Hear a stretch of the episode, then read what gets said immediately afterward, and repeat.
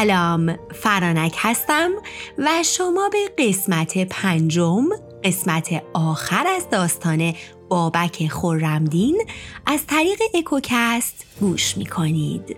داستان رو تا اینجا گفتیم که افشین و یارانش بعد از مشقتهای زیاد بالاخره به کوه بز رسیدن قلعه بابک خورمدین رو فتح کردن پسر بابک رو گروگان گرفتن اما بابک همراه باقی خونواده و چند تا از یارانش به سمت ارمنستان فرار کردن.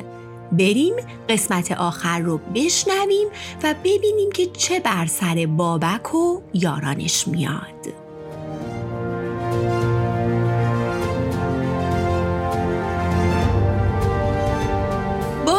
یاران فرار می‌کنن و بعد از روزها و شبها پیمودن راه به جایی پوشیده از درخت بین مرز آذربایجان و ارمنستان می‌رسن و تصمیم می‌گیرن برای مدتی اونجا مخفی بشن. اما خیلی زودتر از اونچه که فکرشو می‌کردن جاشون لو میره و اما این بار افشین به اون محل حمله نمی‌کنه. به معتصم درخواست میده تا امان نامه ای رو برای بابک ارسال کنه. حالا امان نامه چیه؟ یه سندی بوده که به موجب اون فرد توبه می کرد و وقتی دشمن امان نامه برای کسی صادر می کرد انگار به اون آدم امان می‌داد که ببخشتش و آسیبی بهش نزنه. و اون آدم به موجب اون اماننامه خودش رو تسلیم می کرد. پس افشین اماننامه ای از معتصم گرفت و به همراه نامه ای که پسر بابک براش نوشته بود داد تا ببرن و به دست بابک برسونن. نامه پسر بابک رو زمیمش کرده بود تا احساسات بابک رو برانگیزه و مجبورش کنه که اما نامه رو بپذیره و تسلیم بشه. اما بابک گول نخورد. می‌دونست اینا همه نقشه بیش نیست و امانی وجود نداره. پس امان نامه رو قبول نکرد. دوتا نامه رو با هم پس فرستاد. اونقدر محکم بود که حتی وسوسه نشد نامه پسرش رو باز کنه و ببینه چی نوشته. خونواده و یارانش رو از راه دیگه ای فرستاد و خودش و یکی از برادرانش و یکی از یارانش به سمت ارمنستان راه افتادن. بابک راهش رو از بقیه جدا کرد تا شاید سپاه افشین بی خیال خونوادش بشن و فقط پی خودش برن. قافل از اینکه سپاهیان افشین زودتر از بابک خونوادش رو می‌گیرن و همه رو زندانی می‌کنن. اما بابک خودش رو سریعا به ارمنستان میرسونه و تو هومه یکی از شهرهای مرزی پنهان میشه. چند روزی رو میگذرونن تا اینکه تمام آزوغشون تموم میشه پس مجبور میشن به شهر برن برای اینکه غذایی پیدا کنن. پس بابک اون یارش که باهاش همراه بود رو میفرسته به شهر. اما همین رفتن به شهر مخفیگاهشون رو لو میده و خبر به گوش حکمران اون شهر یعنی سهل ابن سنبات می‌رسه. سهل ابن سنبات خودش میره به استقبال بابک و به گرمی ازشون استقبال می‌کنه. اینقدر طبیعی و خالصانه رفتار می‌کنه که بابک یه ذرم شک نمی‌کنه. نگو که قبل از رسیدن و ورود بابک به شهر افشین به حکمرانان تمام اون مناطق نامه نوشته بود و قول پاداشی بزرگ رو در ازای دستگیری بابک بهشون داده بود. به خاطر همین سهل ابن سنبات همونطوری که به گرمی از بابک مهمون نوازی می کرد نامه به افشین می نویسه و حضور بابک رو اعلام می‌کنه و طبق قراری که با افشین می‌ذارن یکی از روزها مثلا حوس شکار می‌کنه و از بابک می‌خواد تا اون رو همراهی کنه. بله به شکار رفتن همانا و سررسیدن سپاه افشین همانا. و به این ترتیب بابک با دسیسه سهل ابن سنبات دستگیر میشه. به قل و زنجیر کشیده میشه و طبق دستور معتصم اون رو به سامرا می‌برن.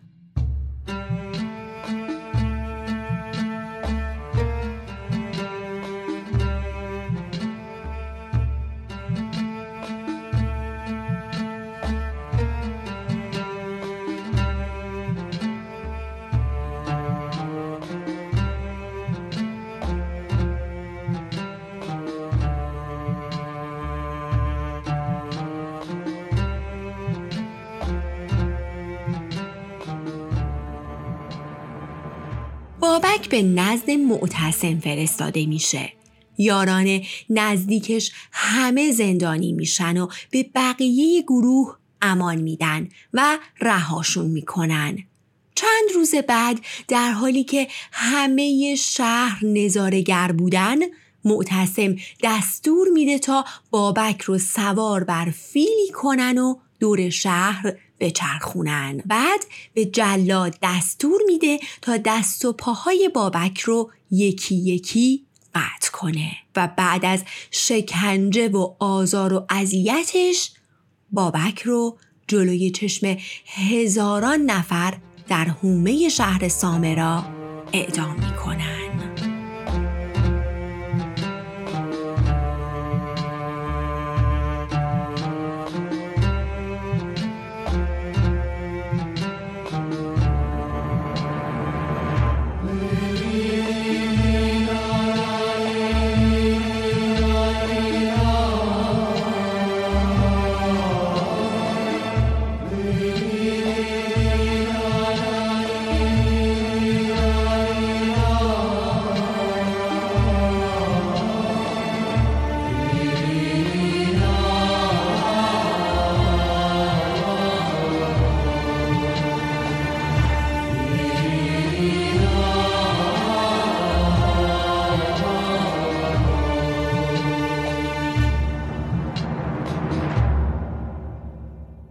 و به این ترتیب بابک خورمدین بزرگ مرد ایرانی که 22 سال در برابر تجاوز اعراب به خاک ایران مردونه مقاومت و ایستادگی کرده بود در نهایت با نیرنگ و دستیسه از پا در میاد و روح بزرگش در 17 دی سال 216 خورشیدی آروم می‌گیره. میگن موقعی که جلاد یکی از دستهای بابک رو قطع کرده بود بابک با اون یکی دستش خونهایی که ازش می‌رفت رو میریخ رو صورتش معتصم علت این کارش رو می‌پرسه بابک میگه الان که داره ازم خون میره مطمئنم که صورتم زرد و رنگ پریده است. نمی‌خوام فکر کنی این پریدگی رنگم از ترسه که ترس برای من معنایی نداره. بعد از اعدام سر بابک رو برای نمایش به آذربایجان و خراسان و شهرهای دیگه میفرستن تا کسی دیگه جرأت و هوس شورش و نافرمانی به سرش نزنه. اما زهی خیال باطل درسته که مرگ بابک ضربه سختی به خرمدینان زد اما باعث نابودی کاملشون نشد و سالها بعد نوادگان پیروان بابک در بعض همچنان جنبش هایی رو انجام می‌دادن. مثل بابک که تو منطقه آذربایجان شورش کرده بود فردی به نام مازیار هم بود که تو منطقه تبرستان جنبش های ضد تازی رو راه انداخته بود منطقه تبرستان میشه سرزمین های بین کوههای البرز و دریای خزر. اوایل که تو تبرستان جنگای محلی راه افتاده بود مازیار پسر قارن فرار می‌کنه و به معمون پناه می‌بره. اونجا به اسلام روی میاره و یه جورایی میشه رفیق و دوست معمون حتی وقتی اوضاع کم آروم میشه معمون بهش کمک می‌کنه تا به تبرستان برگرده و بشه حکمران اون منطقه.